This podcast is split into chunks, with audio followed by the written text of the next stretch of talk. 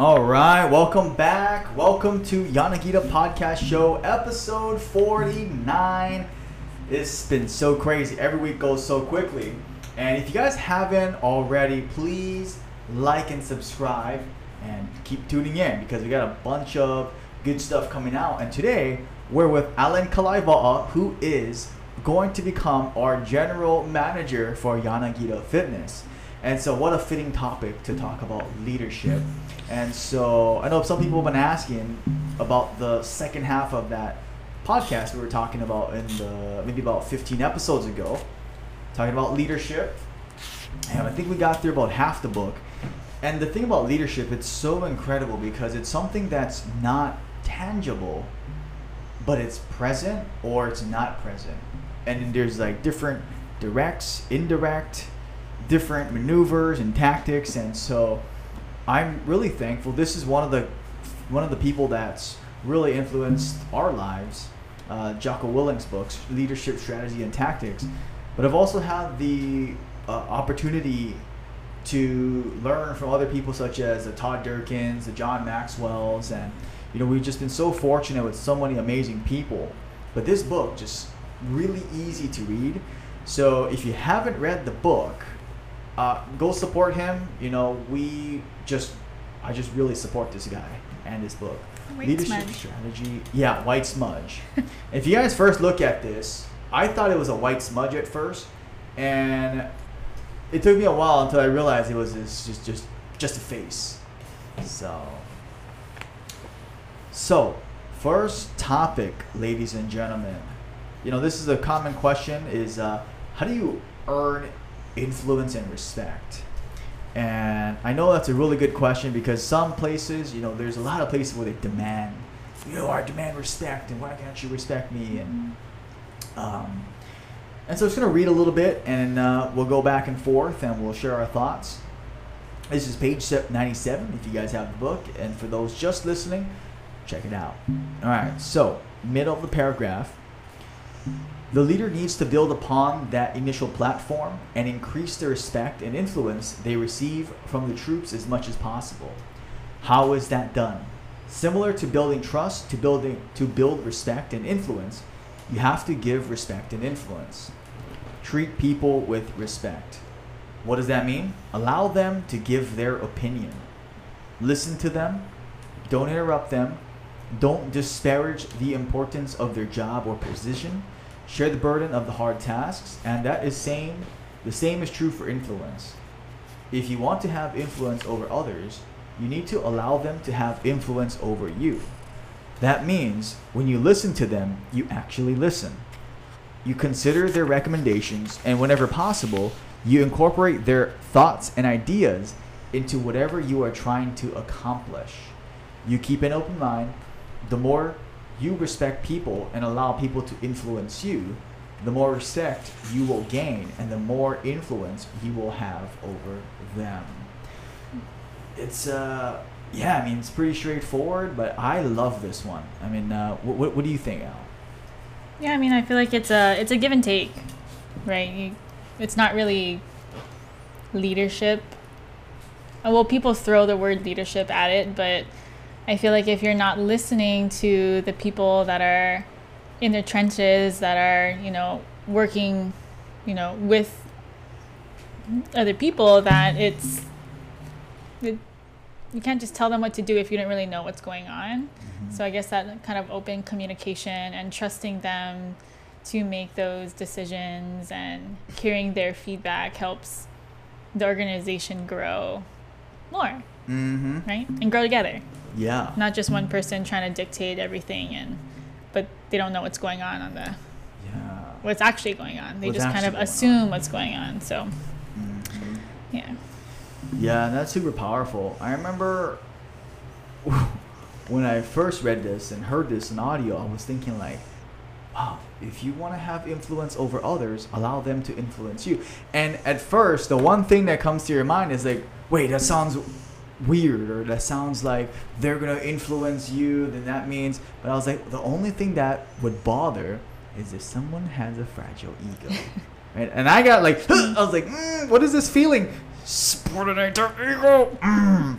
Check the ego, Justin. It reminds me of um, the Five Levels of Leadership, the John Maxwell book. Okay. Another great Um, book, guys, by the way. and the right the first level is position so i feel like some people use just position as where they think that's influence but it's really not because it's kind of like just saying because i said so do this but Oh. then they don't know the why right Mm-hmm. but then level two right is building or is getting that permission from them so building their relationships with the Mhm. people and um, them trusting you but they won't really trust you until they know that you trust them Mm-hmm. and it reminds me of teaching because the kids they won't really learn from somebody if they don't feel like they're respected by you like i know i don't know if that sounds like weird to some people but if you respect the kids and you make them feel heard and loved and respected then they'll give that they're more likely to give that to you in return Mm-hmm. Instead of just saying oh we're doing this because i said so Mm. well, the kids can just be like, eh, whatever's.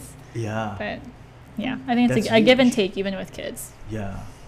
And so for those listening, they probably want to. What, what was the rest of the levels? So level one is position. Level two is permission. Permission. And then the third one, what was that? Uh, was it results remember. or something like that? Oh, productivity. Oh, that's right. And Mhm. then the fourth one was um, production. No, no, it wasn't production. Hello. It's when you like build people. Oh, people development. People development. Thank you. Okay, okay, And okay. then pinnacle is five. Oh, it's just like pretty much you're creating nonstop Sorry, uh, leaders and all levels. No, but that's uh, it's really incredible because when people, I would ask mentors before, like, what leadership books do you recommend? They said all you need is two authors, Jocko Willink and John C. Maxwell, and I was like, huh? So you have one perspective who comes from the business world and the church and the and the church secular world, and then the other side where it's the Navy SEAL, the military, and also the business side. Mhm. And so, I mean, it's a really good foundation, I think, for all leaders at whatever level to read. And this next part is the part where Jocko himself said he struck a chord with a lot of people because he's typically a very gray area about about like contradictions, about being aggressive but then being tactful, being confident but being humble. So sometimes I know it can sound contradicting, um, but it's not really a contradiction. It's more of a contrast, being strong but soft. That balance. Yeah. And so this one, this next part is called Extreme Ownership of Everything, which is also a book on its own too. Extreme Ownership. Highly recommend that book. It's like also a good read. Wonderful read too. And so I'm just gonna read from the middle of the middle of the book, uh, page 98. The idea of extreme ownership has struck a chord with people, and it has been incredibly effective in helping those in all kinds of leadership position, leading all kinds of teams in all kinds of industries, businesses, and professions. Leaders found that when they took ownership of everything in their world, they saw other members of their teams, both up and down the chain of command, taking ownership as well. When people take ownership of their jobs and their missions, the jobs get done and the mission gets accomplished. When there are problems and people take ownership of those problems, the problems get solved. While extreme ownership might seem like a fairly simple concept to understand, it can be difficult to fully comprehend what it really means. What it really means is that the leader is responsible for everything. Absolutely everything. This can be hard to fully understand because there are times when a subordinate does something that the boss feels they cannot control and cannot possibly be responsible for. A subordinate might make a mistake or take an action that is completely unexpected. How can that be the leader's fault? Here's an example. I like to use the example of a young machine gunner in a SEAL platoon to exemplify how a leader truly is responsible for everything that happens. A SEAL machine gunner plays a key role in a SEAL platoon as the name implies. He carries a machine gun, a heavy belt fed weapon capable of firing over 700 rounds per minute. The machine gun's ability to lay down such massive firepower makes it critical to a SEAL platoon or squad because it is a main weapon that puts down suppressive fire on the enemy, keeps the enemy's heads down, allowing the rest of the SEALs to maneuver. The machine gun provides a main source of cover in the fundamental tactic of cover and move, the first law of combat. Of course, the machine gun doesn't operate itself. It is worthless without the machine gunner.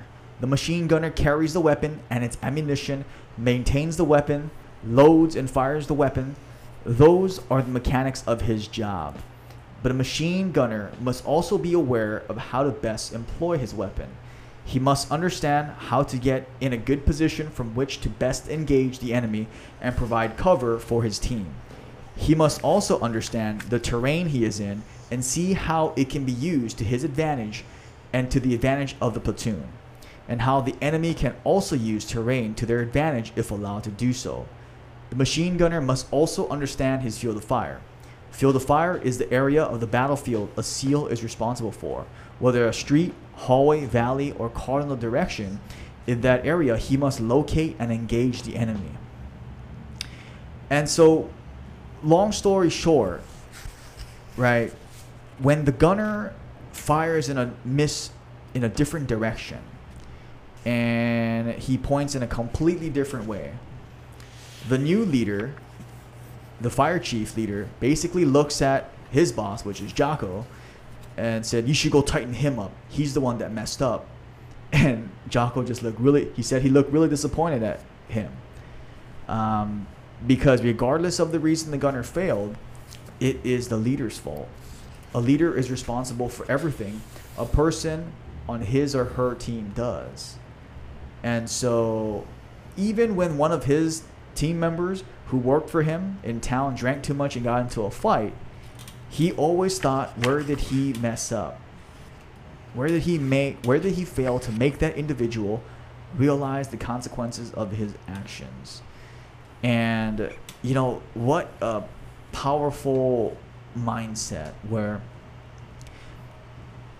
that way the leader is never the victim Mm-hmm. right? Because it's like man like okay i could have texted him or her. I could have called him or her. Yeah i don't think i explained it well enough. Man i was i think i was i think i killed the the drive by being too this or not enough or too much or and so he also talks about the weather. This is a good example. So taking extreme ownership this is page 103 gang is taking extreme ownership means that leaders are responsible for every action the people on their team makes. And so one of the great example is the weather. Everyone knows that we can't control the weather. So if a mission has to be canceled because the weather is too bad for the helicopters to fly to the target that obviously can't be the leader's fault. After all the leader can't control the weather. Wrong. While the leader can't control the weather, he can certainly put contingency plans in place in case there is bad weather. There could have been a backup plan using ground vehicles to get to the target. The leader could have forward staged closer to the target so helicopters weren't required. He could have even come up with a contingency timeline that kept all assets available if the weather turned bad, so the mission could be delayed rather than canceled. So while the leader can't control the weather, he can certainly plan to deal with it. This means there are no buts to taking extreme ownership. It applies to everything. And the moment a leader decides to allow excuses, it opens up the door to shift blame onto others, which lead to failures. Oh my goodness. Alan, what do you think? Extreme ownership. Um, I had a few like notes for myself as I was reading through it the second time, hmm and it just said, uh, "Be the example and take ownership." Right? Because as a, you can't expect other people to do something that you're not willing to do too. hmm And in the end, and it it is the the leader's fault. You know, maybe something was overlooked or wasn't planned enough, and and that's maybe where the miscommunication happened, Mhm. or uh, you know, the troops didn't understand why, um, or with the whole weather situation, you know, there wasn't a plan B. All of our eggs are in a in one basket, and there was a, a hiccup, and there was nothing out. There, there's no backup, right? That ends up being the leader's fault because that was like oversight on their part. Mm. But like you were saying earlier, Jocko says in his one of his other books, Dichotomy of Leadership, you know, make sure that you don't like overplan though too. Yes. Like you don't want to plan for every small thing that may end up happening. That's like the one percent, which I feel like sometimes is my issue, is that I don't always or that I sometimes I overthink things. So trying to find the balance of making sure that I am covering all of the things that might happen or is more likely to happen versus something that has a very very small percentage of happening like a Mhm. tornado rolling through since we don't really have tornadoes in Hawaii right? That's true. but yeah Yeah. I think just kind of finding finding the balance in between when it comes to planning but um, yeah even just small things like oh i sh- should have explained this a little bit more or made sure that this person understood um, what the their part of the mission was and oh i should have checked with them one more time to make sure and not saying oh well they didn't do this part so it's their fault well it's actually the leader's fault because it could have done one step more to make sure that everything was set. Mhm. You know, That's true. And, uh, you know, people are probably wondering, like, well, it might seem easy to say when it's like just now, but what about when it really happens? Mhm. Is that still a thing? Like, you know, because it's so much easier to just blame Johnny for dropping the eggs for at the restaurant, which slowed down the whole thing. But if you think about it, uh, one of the examples somebody asked me was at a restaurant situation. A server dropped the dropped the order basically, and the owner was really upset. You know, why, why can't I just you know Johnny just keeps dropping. I'm just using Johnny. It's not Johnny. I'm, Johnny kept dropping food and water and everything, and basically he just threw him under the bus and was like, you know, you gotta just make sure you don't drop anymore. And this, this, and this, and da da da, and just just straight on attacked him. And I said, so what did that do for Johnny? Oh, made him want to quit. Yeah, he's just weak. I said, what? No, dude, that's your fault. Like maybe you put too much pressure on him, or maybe you freaked him out too much, or maybe you could have done a better job, have a better system. Uh, I mean, what do you think? Because I mean, is he always like that? No. So it was just that busy Friday night. Yeah. Okay. What do you think? Huh. Yeah. Maybe uh maybe it was Friday night. you know. So I just have to throw that out there, um, because yeah, that's a good point. If I was that server, and I felt really pressured, and I dropped something. If somebody responded to me like, "Oh man, I'm so sorry. I apologize. My fault. I put too much pressure on you, and you cracked, and you just dropped everything. Here, let's clean it up together." And so like, you clean that up. Hurry up and clean that up. Ugh, you don't want to quit, man. And the crazy part is, a lot of places operate like that and think it's normal.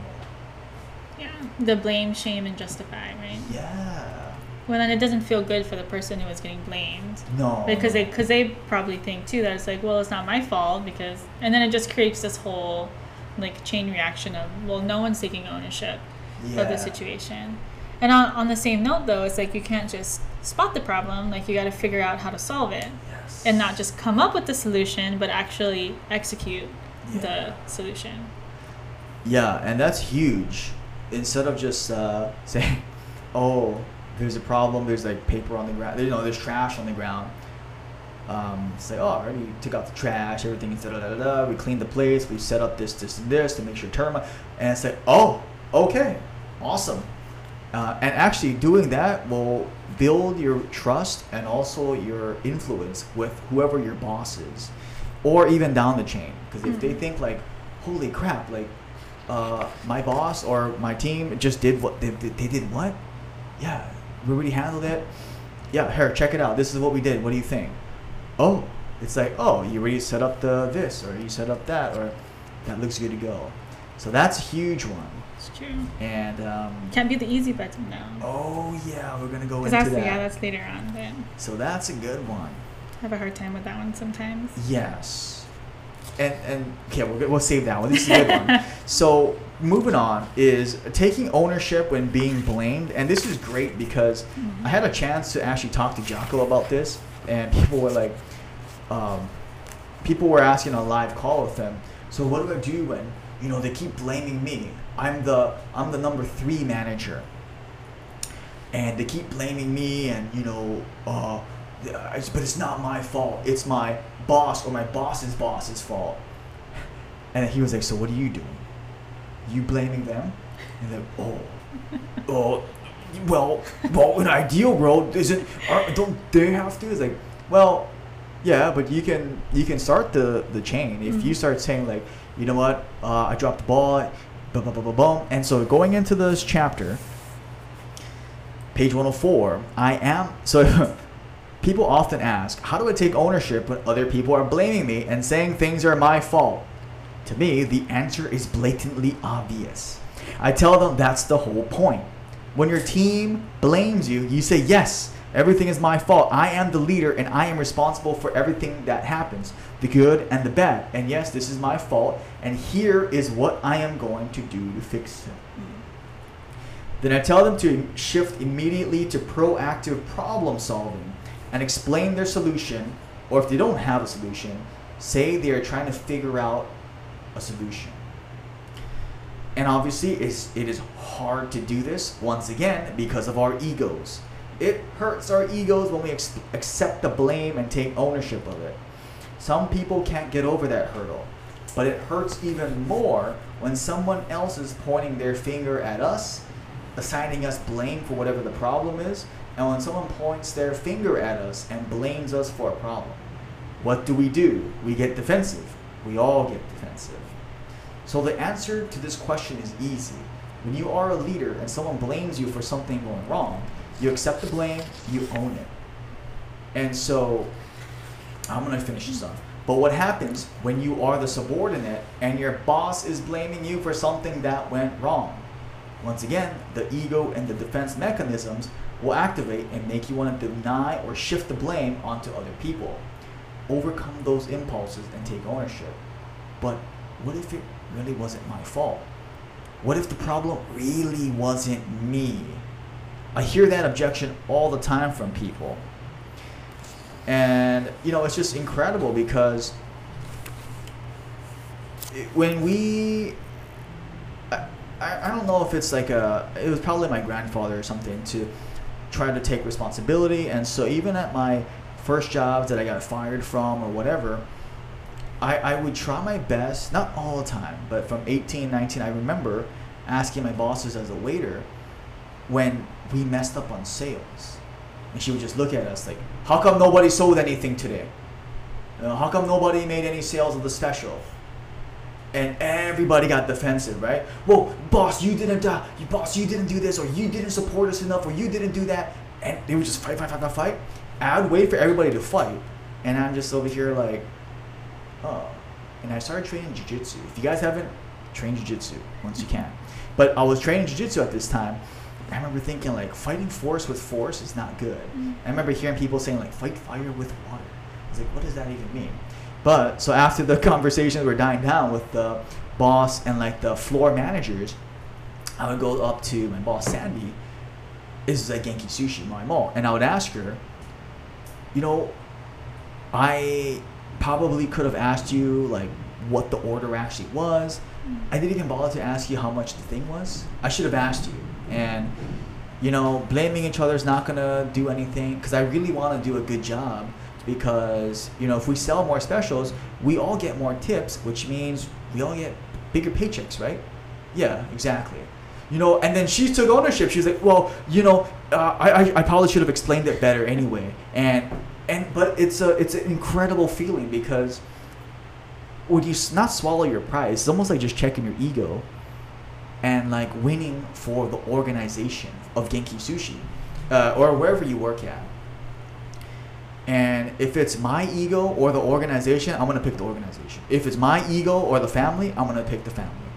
Uh, if it's my ego for, or the team, it's gonna be the team. And so it really is ego. It's just like, yeah, no, I, know, it can't, it can't be my fault. no, he, he should have known that by now. Or, well, he's been here for seven years as a cook. How come he messed up? And um, I feel like it takes practice though. Like I think after reading Jocko's books and all of the things that he has experienced, well, for one, what I really like about how he writes is that it's not just theory. So I have, I personally have a harder time like reading through books that are just theories because in my brain it doesn't it doesn't really connect to me right but then jocko he has a lot of um, examples about like real life examples that he experienced not just like a theoretical situation but things that had actually happened. Um, but i feel like after reading through these books it gives you a different like lens on how you view things. And like you pick up on little things that you or you, you noticed different things in you know your different workplaces or at home or you know wherever. And or even in like movies and stuff although you know you know movies are fake. But you've noticed these things because your your your leadership lens right is on.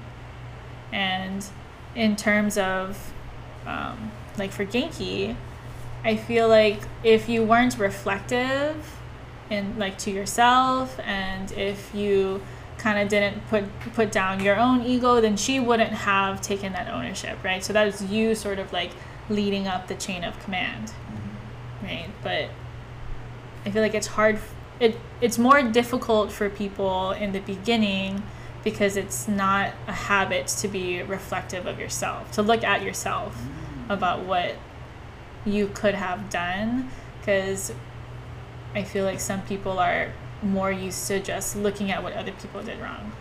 right. Right? Which, you know, I was that way at some point. Probably sometimes I still am, something that I'm still working on. Um, but I think just remembering to just kind of stop and detach and then reflect on yourself first will help the situation instead of just being really like over emotional and wanting to blame the the person And that's true. or anyone you know Yeah. You know, because the, the really, I love what you said because it, it- like at the end of the day, it's almost like there's almost always going to be someone that may blame us, whether it's like our landlord, whether it's the bank blaming us, whether it's the governor, whether it's the news attacking us, whether it's whoever. And the worst thing we can do is like, no, you know, w- w- n- nothing, you know, there's nothing, uh, it's your fault actually, governor, or blaming the whatever. It's just is not good. Versus like, you know what, I, I, I should have called you guys. I should have made sure that um, the procedures are up to date. I should have followed up a little bit more. And instantly they're like, wow, we, we, we, we support that. And no joke. I mean, not, not to like, you know, toot the horn or anything, but during this whole COVID thing, we have been re- working really hard with our landlord, with the banks, with Department of Health, and just keeping those relationships strong because we just want to make sure that we do a good job for you listening and also for the members if you're a member and that you guys come in and have a great time. Mm-hmm. And so seriously if it's like if it's my ego that's going to hold back possibly building relationships with my landlord and department of health and the mayor's office then i'm to you can't eliminate it but like i'm to subordinate it like hey relax ego relax right now there's a time for you to be confident now it's time to just listen and even if department of health or someone higher up blames me or blames us you know, why aren't you doing that? I thought you were supposed to be doing this already. You know what, Martha, you're right. You're you're right. We should have checked in earlier. That's our fault. Next time, I'm gonna. Is it okay? I'm gonna start calling you every Friday, just to make sure that there's any updates. Oh well, uh, you don't have to go that far, but uh, yeah. Oh well, yeah. That that sounds good. And you and you follow through on the solution, and they start trusting you and trusting you and trusting you. And so I, I love what you said. Al. It's uh, really good. So I like this one too because this is a good paradigm shift, a mental shift. Page 135, which is taking care of your people with discipline. Now, if you're a manager or you have people in your team, it's actually this is what he says discipline is one of the best ways to take care of your people. And it's really interesting because this section it makes sense. I'm going to read the bottom part, uh, middle of page 136. If you really care about your people, you won't coddle them at all. You will push them hard. You will train them hard. You will make sure they understand the tactics of war and the weapons and radios they operate. You will ensure they are in top physical condition and prepared for the mental and emotional stress. So, which is actually true too. And, and he says the same thing is true in business. While lives may not be on the line, if you really want to take care of your people, you need to push them. Because while lives may not be on the line, their livelihoods may be on the line. And so you need to drive them towards their goals.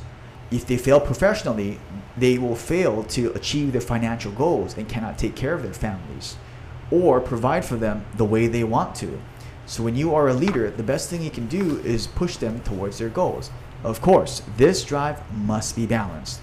You cannot drive your people so hard that you break them. Burnout is a real thing, and it happens on the battlefield and in business. Be cautious about that. Don't let it happen. Taking care of your people also means knowing when to back off and when to give them a break. But don't think your job is to allow your people to take the easy path. The easy path leads to misery. The path of discipline leads them to freedom. And this is a interesting section too. What are your thoughts, Al? Balance. Um, I'm a people pleaser. Just gonna come out and say that. And I feel like I I'm on the more extreme side of I feel like I tend to coddle people a lot. Mm. Um, because I don't want them to feel like uh, an inconvenience. Like the thing that I'm asking is an inconvenience, or pushing them beyond what their comfortability is is an is an inconvenience. But it needs to be a mind shift where it's not in not to say that it's an inconvenience, but more so um, helping them grow outside of their comfortability and their you know the, the box that they're comfortable in. And because by them leveling up then our organization can also level up too. Yeah. because if i automatically put a lid on them because of my ego and my feelings then i'm not being a true leader right? I'm not helping um, our people i'm not helping the members i'm not helping our mission of fighting sickness with fitness i'm not helping our organization grow so i mean it all comes back to ego right? And um, the perception of other people. So i think just having that mind shift for myself too is is always a good reminder.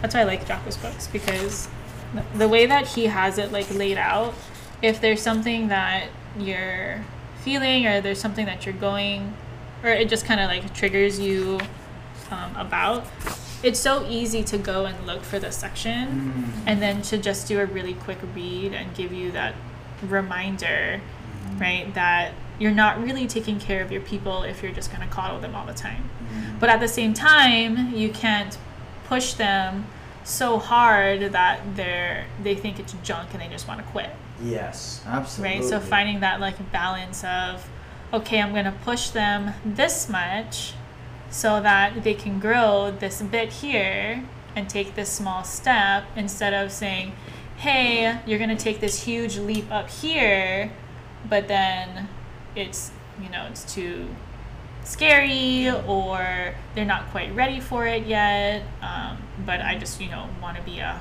hard ass and be like no you're going to go there because I know that you can get there, but taking those smaller steps and make it more doable for them is helps them grow, I guess. Mm. It's like members, right? You're not going to say, "Hey, you're going to lose 80 pounds in a week," That's a good point. because that's not healthy. No, no. Um, versus, okay, we're going to make a goal of, don't know, a year and a half, and we're gonna set these smaller goals so that it's more Mm. doable, right? It's just, essentially it ends up being the same thing, right?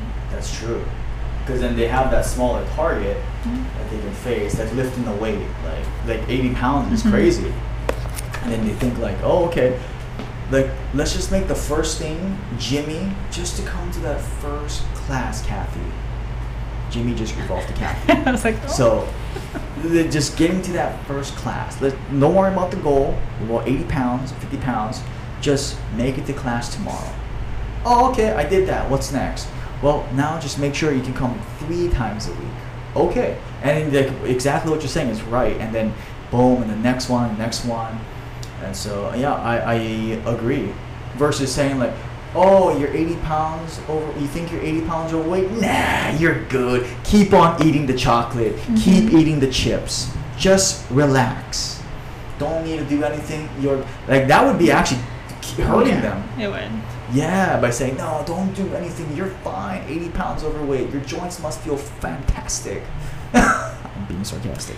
Yeah, just feeding them like white lies basically just to make them feel better. Which is not good. Which is, in the end, it ends up being really detrimental to them, and you're we, we don't end up helping them, Yeah. right? So, I think setting more like realistic goals, whether it's with um, our team mem- or our teammates or um, members trying to hit whatever goal that they have set for themselves, is um, having those little bits is definitely a better route than saying, "Okay, go."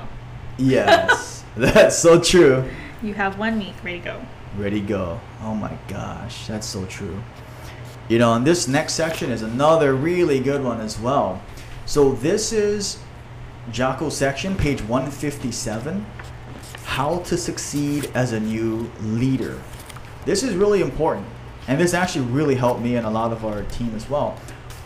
Whether it's becoming, you know, a, team or manager or whatever it is. Once you have been selected as a leader, it is time to lead. What is the best way to do this? Like many things, starting off on the right foot is simple but not easy. Here are some fundamental rules to keep in mind as you take command. Number one, be humble. It is an honor to be in a leadership position. Your team is counting on you to make the right decisions. Number two, don't act like you know everything. You don't. The team knows that. Ask smart questions. Number three, listen.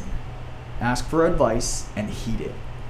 Number four, treat people with respect. Regardless of rank, everyone is a human being and plays an important role in the team. Treat them that way, take care of your people, and they will take care of you. Number five, take ownerships of failures and mistakes. Number six, pass credit for success up and down the chain. Number seven, work hard. As a leader, you should be working harder than anyone else on the team.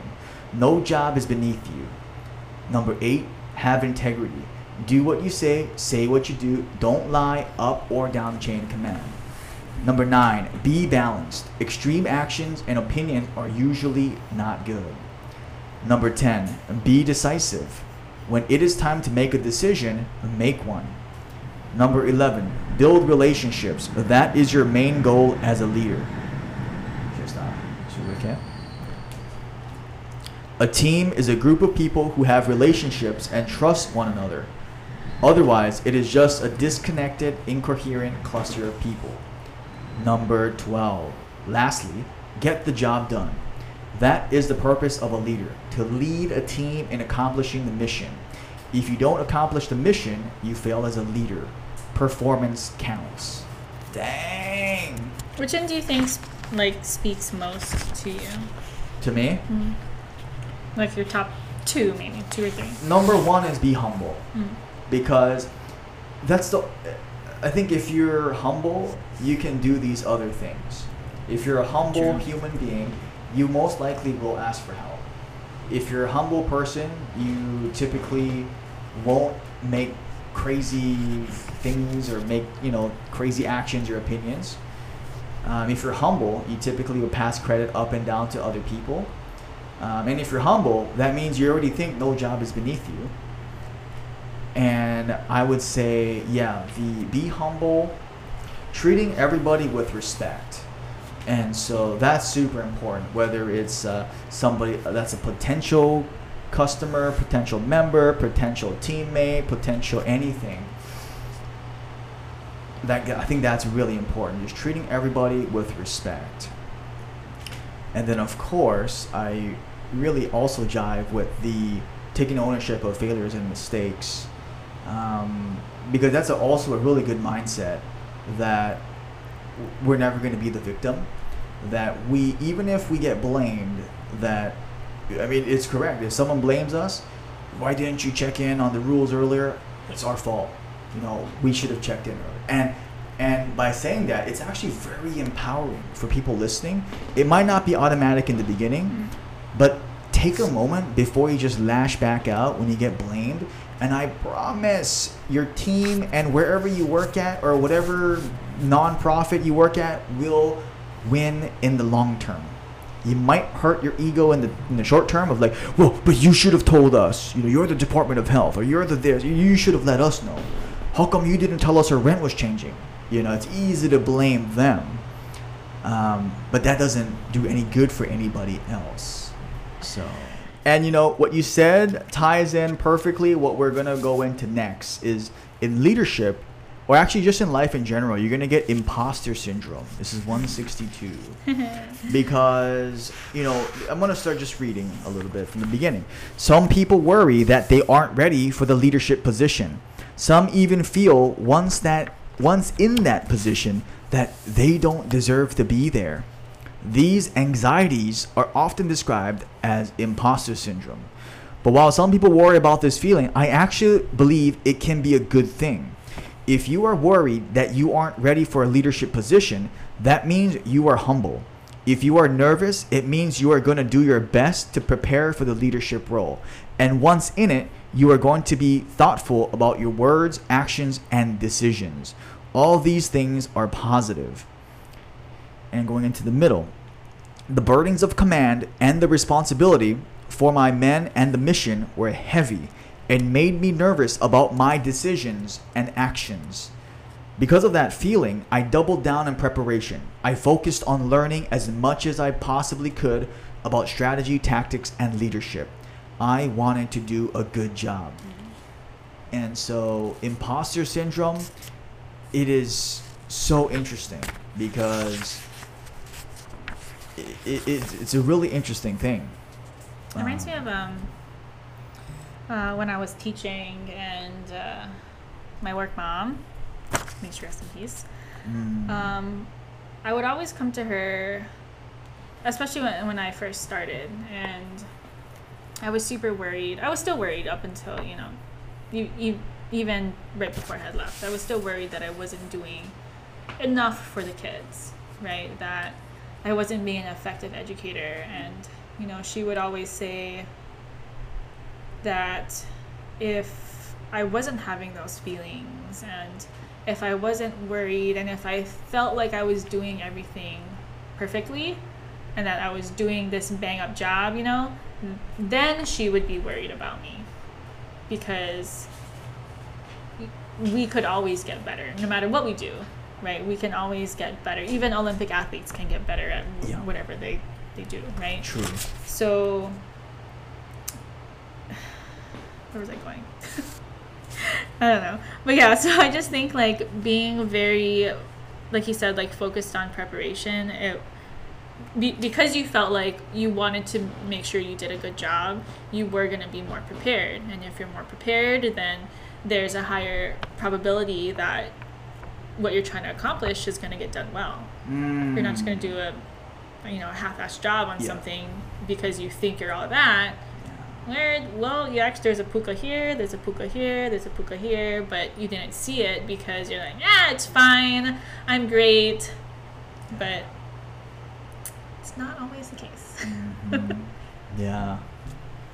And that's goes right into the part about this ending the imposter syndrome is that he talks about listen to others. Let your subordinates step up and lead One of the first warning signs is an attitude from the team members. Your big ego will brush up against theirs and cause friction. So this is talking about if you're a leader that doesn't have imposter syndrome and you're super gung ho, confident, going into a new role, like yeah, I, I, I'm I'm gonna be your guy's boss now, and it says this is not good. You're gonna have friction, and you shouldn't have friction from your team. This is not to say you won't naturally get pushbacks, disagreements, and suggestions but all of those things should lead to productive conversations where both sides learn and eventually agree. If you can't get them to agree with your ideas, that is a problem. And the problem is likely you. If your team members want to do something a certain way, your goal should be to let them do it that way. As long as their plan or idea has a decent chance of success, try to let them execute it.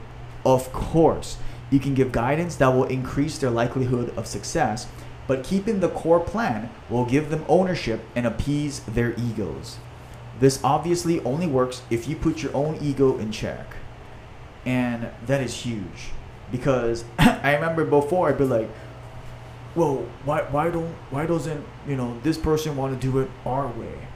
Um, you know, why, why are they pushing back so much? And it's like, Huh, verbal jiu-jitsu. So what do you think we should do? What do you, what do you think we should do, Jimmy? Well, I, I think we should do X, Y, and Z, and I think we should implement X, Y, and Z. Awesome. Can you go do that? Well, really? Yeah. Oh, oh, oh okay. Well, I, I, I guess I'll start working on it. Okay, awesome. So just let me know when you got the doc ready, and we'll get it going. They're stoked. It's crazy. Because it shows that you trust them too. Trust them too. Yeah. And the whole puka with the whole thing it's actually better when they do it, and then you can see the puka like, Oh wait, wait, wait. What about the beginning? This looks like a pretty good plan. I like it. So, so how does this ending point? And then boom. Because you're more detached, right? Yes. You're not just fully like engrossed in it. And you have this tunnel vision. Like you're able to look um, up and out instead of down and in, as he says. Yeah, and that's really important. And so, you know, going into the next one, is I like this one. This is so straightforward, but it's so simple, not easy. Not taking things personally. Page 187. so, don't take things personally. You have to fight your ego to avoid taking things personally. Even when people ask for critique points, they often get mad when they actually hear them. Don't allow yourself to do that. Don't take criticism personally. Not about the plan you came up with, not about the idea you had, not about the presentation you gave, not about the decision you made, and even when the biggest rival, the last person you want to hear from, has something to say, listen. Even when you, even when someone you don't think is on your level, someone who isn't even close to having the knowledge, position, or authority to give you one iota of feedback, wants to speak, even then, do yourself a favor and just listen. Detach and listen to what they have to say. And from an objective mindset, see if you can learn anything at all from their commentary. Then apply it and say thank you. I know that stings. Get over yourself. This takes humility, but it will make you better. Oh, That's don't true. take things personally. Because I feel like sometimes I mean, I, I catch myself doing this sometimes in my own like relationship, but when I feel like I'm getting like criticized for something, it's so easy to um, what do they say? People just listen to respond. They don't actually listen to understand, right? And it's because it's it comes stems from our ego, right? We don't want to be wrong or we don't want to feel criticized, we don't want to feel blamed. Um, but in the end, maybe they have a good point. You know, maybe there's something that we did overlook. But being defensive about it and trying to just make up excuses for something that happened or whatever whatever it is isn't they're not going to feel listened to, right? Which ends up just damaging the relationship. So not just listening to respond to people, but listening to actually understand what they're saying. Yeah, and that's so true. And th- that's a really great, uh, you know, big picture because I remember somebody asked uh, Jocko in real time about, so what does that look like? Listen to, because someone brought that up, listen to understand. And he's like, well, I ask questions back.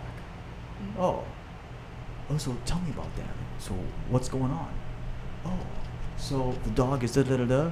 Oh, you know, what can we do to help? Or, and then it's like, oh, that person feels understood. Like, oh my god. Whereas it's like, okay, whatever. You know, it's like, uh. But okay. tonality It's is also super big because if you ask Yes. questions very like sarcastically, then of course they're not going to think that you're serious, right? And they're just they're going to get even more upset. So I think being really aware of tonality, which I have trouble with sometimes. Sorry, Josh. Um, that when you are trying to ask questions to really understand is to sound sincere, right? You're trying to be sincere. So if in the back of your mind you have this like attitude because you don't think that you're wrong, it's going to show in that tonality, right? So just I think just being aware of your body language. Like I tend to do lots of eye rolls sometimes, and uh, my tonality is a little bit sharp. So just being really mindful of uh, what we say, how we say it, what word choice we're using, uh, and making sure that we're asking questions in a very respectful and sincere way uh, will help them be more open too. Right? So that you can come to an agreement and not just butt heads or somebody shuts down and nothing gets resolved Mm. right? Or it ends up like festering because you're all upset at each other. Yeah, that's true. Yeah. Then no one wins.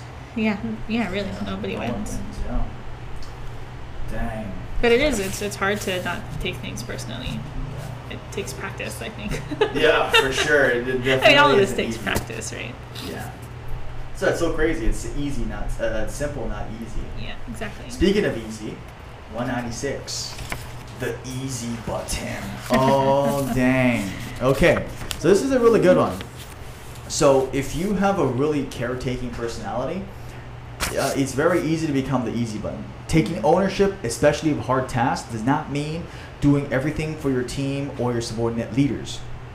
If you do that too much, you run the risk of becoming the easy button for them. What does that mean? It means whenever there is a problem with even the slightest level of difficulty, the team members will want you to solve it for them. You make their jobs and their lives easy by doing this. While occasionally stepping in and problem solving is required of a leader, if it becomes your default mode and if the troops begin to expect it, then it will ultimately hurt the team because you will be constantly be looking down and in instead of up and out. You'll be focused on tactical level issues when you should be looking at the strategic picture and figuring out what the next move will be. Worse, though, is that you will stunt the collective growth and progression of the team and the individuals that make it up. They will not learn to think, they will only learn to ask you for solutions. This will halt their progress and development as leaders themselves. Dang. I feel like people that are really not not saying that this is me, but people that are really caring and they're really productive can get stuck in becoming the easy button mm. because they want things to get solved right away and they don't want to inconvenience other people so then they just do it themselves right? But in the end it doesn't it doesn't really help it may help in the moment in short term but it's it's gonna be detrimental later on because n- not everybody right is growing at the same time. Yeah. it's just okay can you do this? Oh i need help with this um, but we're not giving them tools to be able to solve it themselves later mm-hmm. which if they they're able to solve it themselves and it takes stuff off of you so that you can look at other you can look up and out right? You can look at mm-hmm. other things that you don't have to do yourself. It doesn't have to be as centralized mm-hmm. and it can empower other people to be more confident in themselves and not have to always you know triple check something that we already trust them to do, but we haven't given them that. Um, we haven't given them that opportunity to feel trusted, I guess, because we just solve it themselves. We just solve it ourselves, Yeah, right? that's true. So. And it, you know, like what you're saying is so true because sometimes it doesn't feel good Mm. have that conversation. Like, well, I'm asking you, Justin, why can't you tell me what to do? I used to ask him. To, I used to say that to Justin all the time. Well, no, everybody, you know, it is a natural response. It's like, Yeah. well, uh, well, that, that's the reason why I'm asking you, Justin. So, wh- wh- oh, well, what would you do if I wasn't here? You know, Jimmy. Well, well, well, if he wasn't here, I probably would do X, Y, and Z. Oh, okay, yeah, I think that's a pretty good exercise modification for Kathy over here. Oh, okay, band pull aparts. Yeah. Oh, ah. and then they'll just like turn around and be like, oh, I got this. And because if I remember before, I'd be like, oh yeah, use this, use that, do this, do that, this this exercise, eat this, not that, and and then I realized I was like, oh my goodness, yeah, what you said is right, yeah. but it doesn't feel good in the moment of like, Because So- because sometimes people get frustrated, right? Yeah. it's gotta be tactful. Yeah, it's like they're frustrated or, you know, I mean, th- there are, there are times, right, where you're gonna have to make those quick decisions, and Yeah. you're um, just gonna have to give them the solution if it's immediately, if it's an emergency, but or if it's something that has to get done like right this instant. But there are other times where it can be more of a learning opportunity um, that will help them grow too and have confidence in themselves. Yeah, I like Right. that word, learning opportunity. That's a good mindset. You know, and it's so true because if it's a real time situation, like Mm. like if it's a customer, if, like if a, if you're working at a store or anywhere, and you have a customer waiting on you, that might not be the point where you're like, oh, so what do you think that we should do? What do you think that you should do? It's like, okay, go grab that yellow one. It's an A, da da da da, and, and go grab that real quick. Sorry. And that might, that's necessary, especially if it's for working out. If you're training somebody and they ask, hey, uh, uh, Alan, really quickly, uh, I need a modification for it. Da, da, da." Oh, boom. Now, if it's like, oh, we have class starting up in 30 minutes, and I was just wondering, I, I know that I see Jimmy coming in. I don't know why I keep saying Jimmy. Jimmy coming in, and I know that his shoulder's not good, but they're coming in in 30 minutes. What, uh, what, what, what should I do? Oh, so do you know, and then boom, questions. I like that. That's a good thing to balance. I wrote, um, I do, we do, you do. So we do this in teaching a lot, right? Where it's okay, you show people or you show the kids how to do something, like as an example. Um, we do it together, like as a class, and then it ends up being them doing, being able to do it independently, right? Not just saying, okay, copy me every single time because it doesn't really stick that way but and even more so being able to teach somebody how to do it that's the best for them to really remember Mm, um, something so that's i think that also applies to adults i do we do you do Yeah, I think that's huge. Dang. That's the easy button. Easy button. What would you suggest for someone that's listening and they're like, well, but I have to help them? Or what, what would you say? Because someone might be listening like, man, but I just really want to help them out. But by giving them the solution every single time you're not really helping them in the end. Right? You may be helping them in the moment Moment. Um, but if it's not something that's really pressing, like it can be, you know, you you can have that five minute conversation with them and you know ask the questions and help them like how help the cogs kind of move in their minds then and kind of build that like problem solving like muscle if you will then that helps them in the long term. And then it'll end up helping you it'll end up helping the organization and the mission uh, in the long term but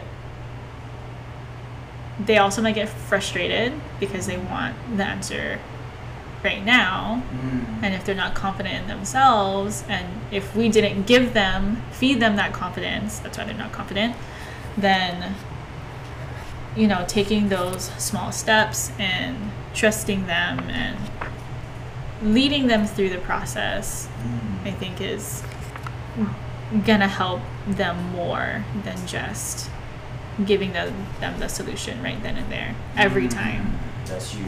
That's really some good advice right there. So if you're listening, help them become independent. It's a good Empower, answer. right? Empower. Buzzword. Pow- good empower. It's a good word. So another one that you know people ask was, how do you lead peers? Like if you're same rank, if you're the same server among servers, but you got to lead your team, how do you do that without rubbing people the wrong? How do you lead your peers? If you're both managers, if you're both servers, if you're both this, and you got to lead that person who's the same rank. So this is leading peers, page 221. So, influence can be a challenge to develop with peers because when rank is equivalent, egos often become more visible. People always people are always looking to prop themselves up, get an edge on others. If you allow your ego to manifest itself when working with peers, you will draw out the worst of your peers' egos as well. egos must be subdued. Start with subduing your own ego. If you fail to subdue your ego, you will develop an antagonistic relationship with your peers. And skipping a little bit, 222. One of the best ways to subdue your own ego and start building a relationship with your peers is by supporting their ideas. They might come up with a plan slightly different from yours, but if it is uh, functional and will get the job done, support it. Let them take the lead. Don't feel the need to stick out your chest and flex your ideas. Instead, support your peers' ideas. Even if you think your idea is better, if your peer's idea is close, go with it. The dedication they will have to successfully execute their plan will be far greater than the lackluster motivation they will have trying to execute yours. And more important, once you have accepted their plan, it shows them you are open to their ideas. And that means, in most cases, they will listen to your ideas as well. Dang. That's uh, really interesting. Um, peers, leading peers. And one of the next parts, 223. If one of your peers' egos is out of control and they begin to maneuver to make themselves look good or even to make you look bad, don't fall into the ego trap. Don't attack them. Simply continue to do great work and put the mission first. They might get some initial pos- positive attention from their selfish actions, but eventually they will be uncovered. Take the high ground, or the high ground will take you. Ho! That is incredible. As you put the team and mission before yourself and keep your ego in check, you will begin to form relationships with your peers. That is the ultimate goal. If you have a relationship, you can influence your peers. That is leadership. Putting your ego in check can be very challenging. I like to play a game to put egos in perspectives. And there are many ways to play it. I call it who would you hire or who would you promote? It works like this. Imagine you have two subordinate leaders working for you who are peers and are both running different but similar projects. They both fail to successfully complete their project on time. You bring the first leader in, ask him what went wrong. A bunch of things went wrong, he replies. The materials didn't show up on time, our subcontractors were late, we had terrible weather that cost us a few days of work, and on top of that, there were some conflicts between two of my shifts and they weren't passing information to each other. Clearly, this leader is not going to take ownership of anything. As a boss, you should not be happy at all with this attitude. You call the next subordinate leader in and you ask what went wrong with her project. Her attitude is different. a bunch of things went wrong, she says. First of all, I didn't order the materials early enough, so some of them showed up late. From now on, I will be sure to order all materials earlier, and I also didn't do a good job of keeping our subcontractors on track. And they were late completing their part of the project.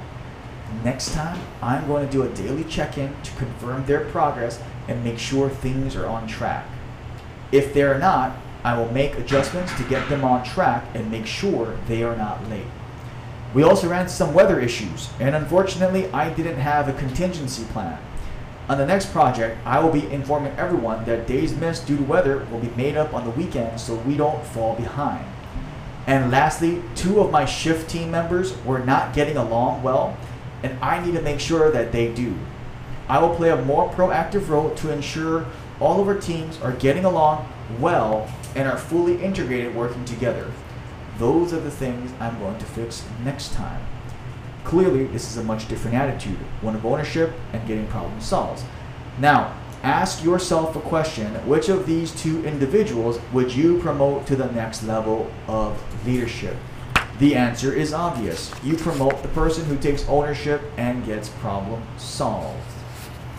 And so that's huge. story, yeah. Leading Peter. I mean, that's a great story. And I hope you guys listening, man, this is a great story because it's such a vivid picture. You can like really imagine someone just being like, well, this messed up and that messed up, and you know, uh, Amazon was late, and then this was late, and then you know, but and then they were this and they were that, and it's so easy. And, and then the other person of like, well, you know, I, I dropped the ball on it, and then boom.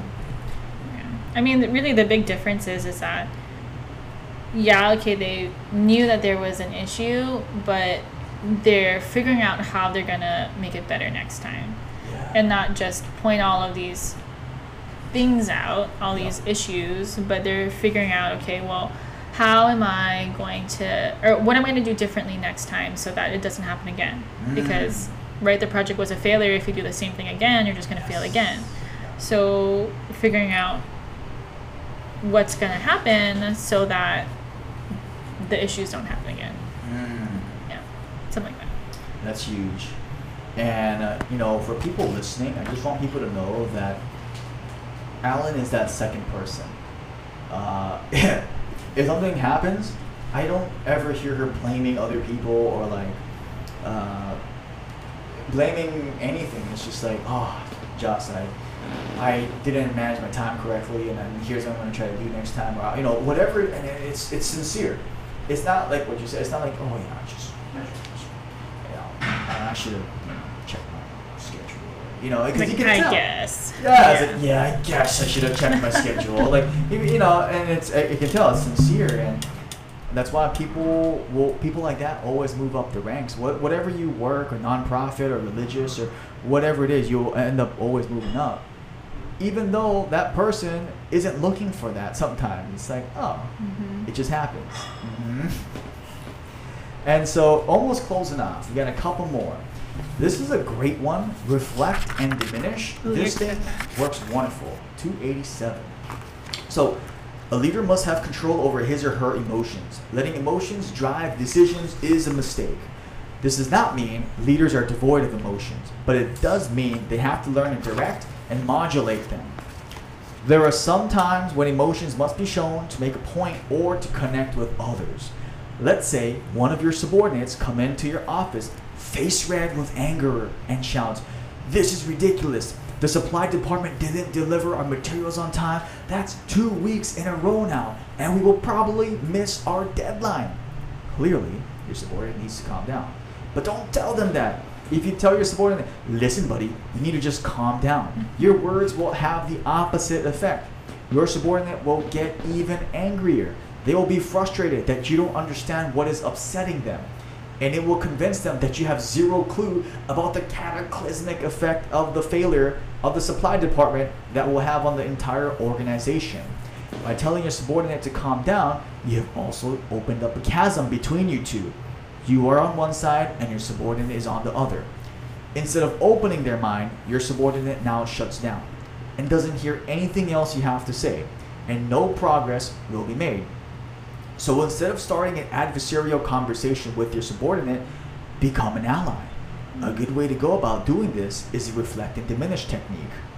Reflect and diminish means reflect the emotions you are seeing from your subordinate, but diminish them to a more controlled level. So when your subordinate comes in fuming and screaming about the failure of the supply department to deliver materials on time, instead of telling them to calm down, raise your voice a little bit to reflect the anger, but diminish that emotion a little bit so it isn't as strong as theirs, and start and, and start to de-escalate the situation. It might end up sounding like, "You've got to be kidding! How late are they with the delivery? With that statement and the emotion reflected, you are now on your subordinate side. Two days, your subordinate replies. Still mad, but with less venom. Now he can settle down a little bit more too. Two days is way too long. We need to fix that permanently. But we also need to do something to fix the predicament that you're in. How can I help to make that happen? Within this brief exchange, the situation has calmed down. And you and your subordinate can now start to solve the actual problem at hand. This works with just about any emotion. If someone is sad, reflect, but try to diminish that sadness a little. If someone is envious, mirror a little bit of that envy so then you can explain what envy really is their ego. And they will actually listen to you. Even when someone thinks a comment or a situation is funny and you don't, telling them to tighten up and be serious is going to make them think you don't have a sense of humor.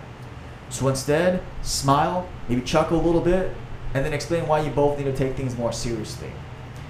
And this is incredible. This this techniques works up the chain of command as well as down.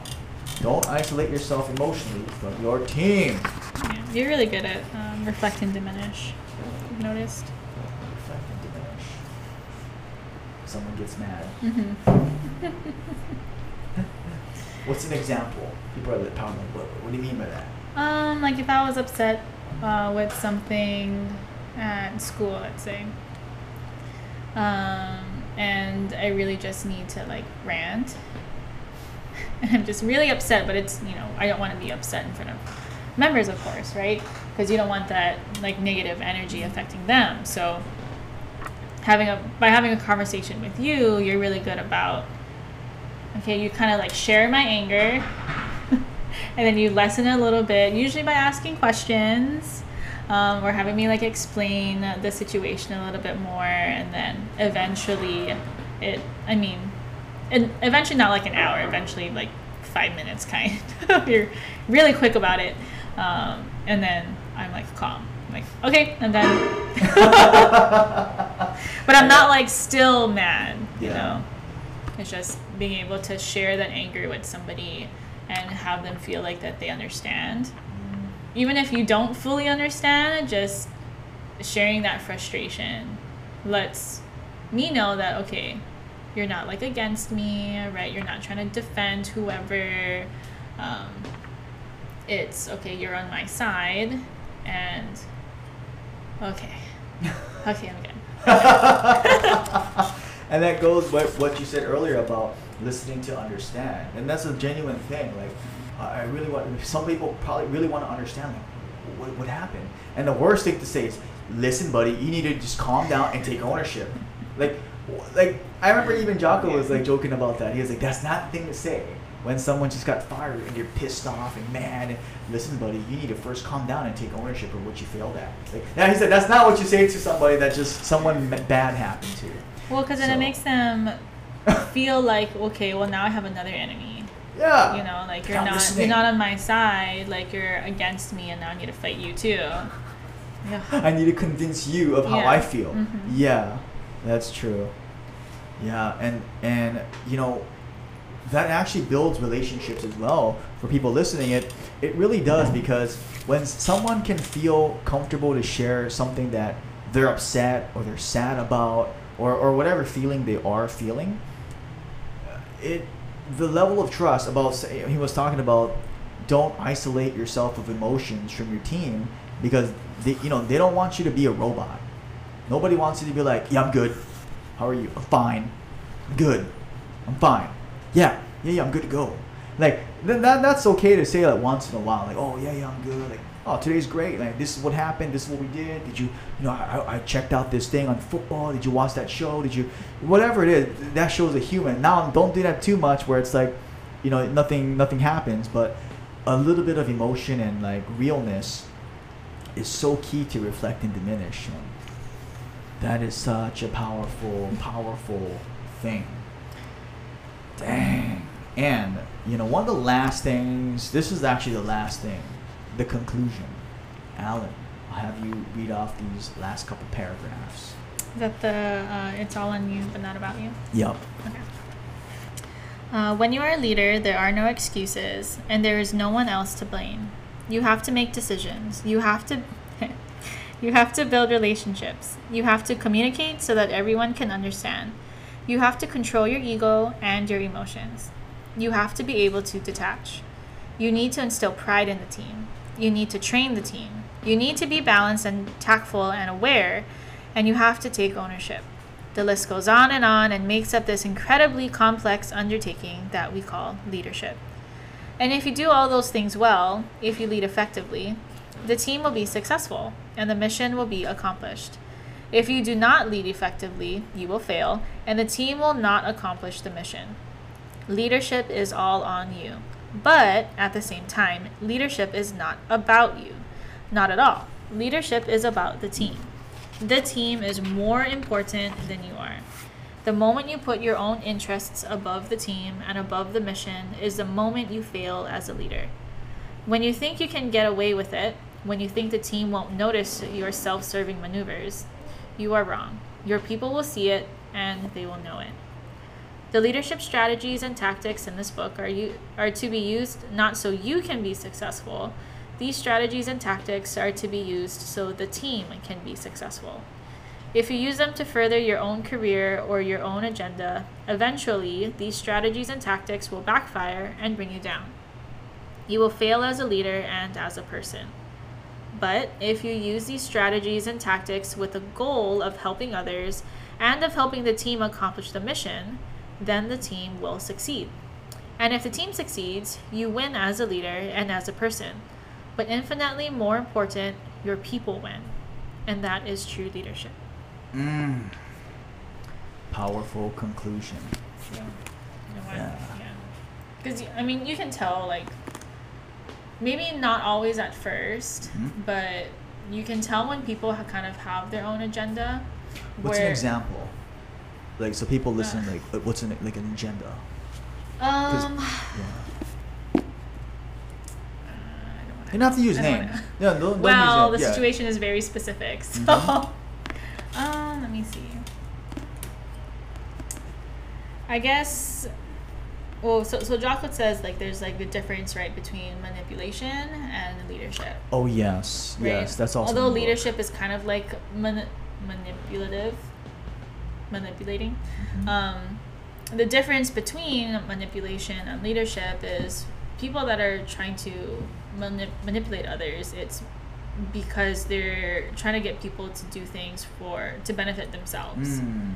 right? Whereas um, leadership is okay. You're trying to get people to do things, same as the manipulators, but the only difference is is the goal is to help other people and to help the mission and to help the Mm. team. So where it's not about okay, how can I get ahead? It's okay, how can we grow as, as an organization? How can we um, help our members? How can we um, grow our teammates? How can we um, help more people in Maui? You know, become happier, healthier people by Mhm. fighting sickness with fitness. You know, Mm. not just oh, I'm going to um, get these people to do this, this, and this so that I can be recognized. Mm. FYI, I don't like being the center of attention, so this is really uncomfortable. um, uh, but I don't know. I, I guess that that's just kind of what it reminded me of. And he, he also talks about right in the book where eventually their agenda and finding out that they are manipulating people for themselves Mm. it's gonna get found out eventually. You Mhm. know, it may not be right away. You know, it may take some time, Mhm. But being um, really diligent in like your own ways and um, being really humble and uh, trusting others and being respectful to others and you know building that influence that eventually is gonna get uh, recognized Mm. right by others where it's like okay she's not manipulating me it's she's trying to help me grow or whatever the case is Yeah. That's so true, and like what you said, it's just, it, it, it's true because it takes time, because they're both usually charismatic, and I'm not gonna say names, but I've had mentors, or one mentor in particular that really was so charismatic, and she just drew me in, and just you know just sold me something like a like a incredible master salesperson and charismatic and just unbelievable. But within maybe like a few months, yeah, about a few months, I realized, oh, this is all to benefit her. What the? And versus some other mentors, awesome people uh, like Todd and Jocko, they don't want anything. They're just like, oh man, it's, it's going to help you. And it's going to help your team. It's going to help your island. It's going to help your zip code. Go impact and go do this and you know change your lives and lead your team and and it's like and you can feel it's not just lip service. Uh, and I still feel that from those two guys to this day, Todd Durkin and Jocko Willink. I still feel that from them, and um, it, it's been a while for Todd now. Like I don't really feel like oh there's some secret agenda that he wants, whereas um, one of my actually it's just so crazy. It was my first mentor. They just wanted thirty thousand dollars. A mistake I made. Okay, so I'm sharing that because sometimes I bought into it. Thirty thousand dollar mistake. Well, that was what six years ago, five years ago. Yeah, yeah. For four or five years ago, yeah. So things that you know now, right? Oh my gosh. no. And things that you didn't know then, yeah. but but at the same time, learning from that experience, right, also helps. So even though like it sucks, like in that in that moment, Mhm. right, and that's kind of a lot of money to be in debt. Yeah. That all these things that happen um, to us or through us helps us kind of build who we are and Mhm. the decisions that we end up making now and the attitudes that we have and the different perspectives that we're able to give. I feel like, yeah, it's kind of junk then, Mhm. but then look at where we are now Yeah. because of it, because of what we learned. And that's so true because it's almost like uh, having a like that's what it was a, a terrible work relationship, but not really even terrible. It was just a great learning experience, and because of that, I got to uh, not personally meet John Maxwell, but learn from John Maxwell indirectly, Todd Durkin, Drew Brees, uh, Jocko, and like just it's just an incredible journey because it's like once you get smacked upside the heart and the head, it's like, oh, that's the red flags to look for. okay, this is when they start to pull your heartstrings and start to. And it- the, the crazy thing is, we could do a whole podcast on like manipulation of like, holy cow, it's like that's exactly what you don't want to do. It's almost like uh, making a mistake working out, and you don't want to round your back and say, oh, that hurt physically but uh, emotionally too. So, conclusion: it is all on you, but not about you, and that is huge. Anything you want to close off with, Alan Kalaiva'a, future general manager? just very thankful. I think for the opportunity that you've given me, for the teammates that um, you, or for what you have built, really, helped build a team. You've helped us grow, even when it was very uncomfortable. Still is uncomfortable sometimes, but uh, and and with the members too. So I'm just really appreciative for I for everything because I would not have thought from where I was. How long has it been since I've been with you? Five years. Five years that this is what we would be doing, and this is where I would be Yeah. working out as a member at first. That's crazy. So, really quickly, before we wrap this up, Alan started off as a member, and actually before that was just, was an acquaintance and colleague at Kamehameha School Mhm. in 2015, and that's when we kind of met at the end of the year at one of our friends' family funeral. Um, and then I had mentioned to her that I was going to do my own gym thing and then leave the school and she was like, "Yeah, I want to support that." And actually, Alan was one of our first members. I think first five members that ever signed up. So I was stoked because every dollar went to rent. Um, and so she really helped build the gym because she kept bringing in her. She brought her mom in. She brought her uh, Judy. She brought different friends, and um, Ariel, and all these different people to come work out, and even just to check us out and put us out there in social media and help the first year of life just to get through the first year. And then on top of that, then she became a coach. There's a lot of stories about that, uh, about the Uh, because how, how, how hard-headed I was and insecure I was. I'm still insecure at some things, but I, I was really insecure about a lot of stuff. About like, well, what happens if I give you know that or this?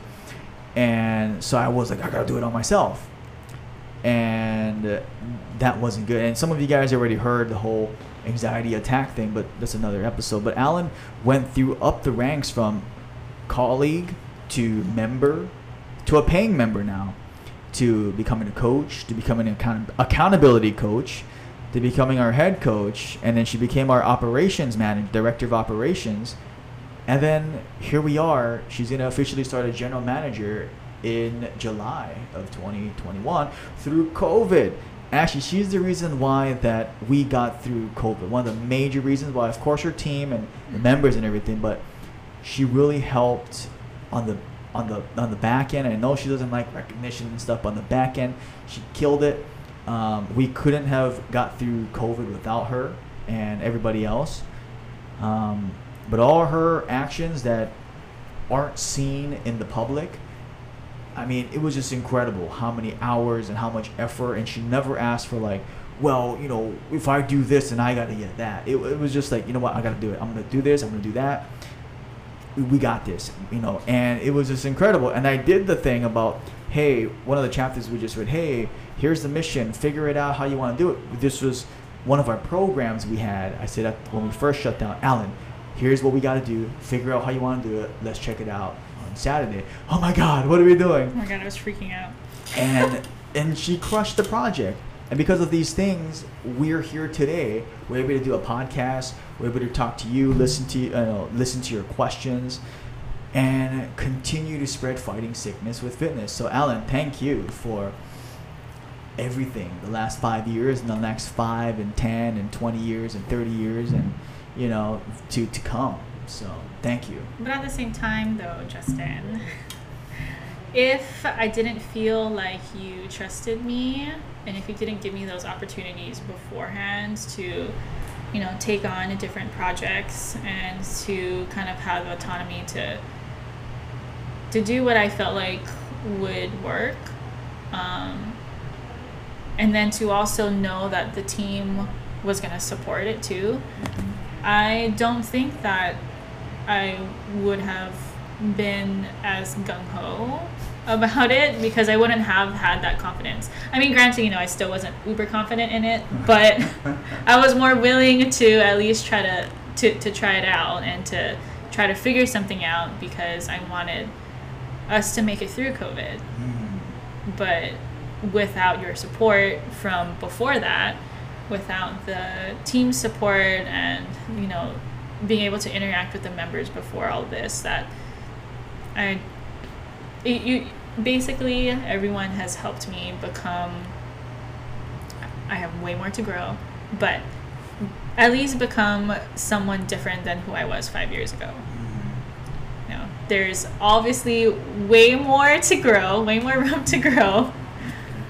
But I would not have done a lot of the things that or been able to experience a lot of the things that we've had the past five years without everyone's support. Mm-hmm. As simple as that, including my See, family. Look at this. She's so humble. She just keeps deflecting the credit, and um, she she passes it up and down to everybody, and that's what a leader is. And it, it it's incredible. Jocko, if you watch this, we're coming to muster. I'm so excited. So we got to get you on the podcast, Jocko Willink, and we got to roll. We got to train some jujitsu. All right. Well, anyway, ladies and gentlemen, please like, comment, subscribe. To the next episode, episode 50 coming up. We have a special nutrition episode coming up for episode 50. Oh, I apologize. Not nutrition. Episode 50 is going to be a special bone health episode. It was a highly asked episode because people always ask, like, what do I do to prevent osteoporosis? All these different things, and especially because our, we have a specific audience, two audiences, one younger, one older, that are going into their 50s, 60s, and 70s that want to minimize and deter- the d- deterioration of the bones. So look out for that episode. That's going to be with our my me and Tyler's professor, Professor Chris Williams. And until then, keep fighting sickness and fitness.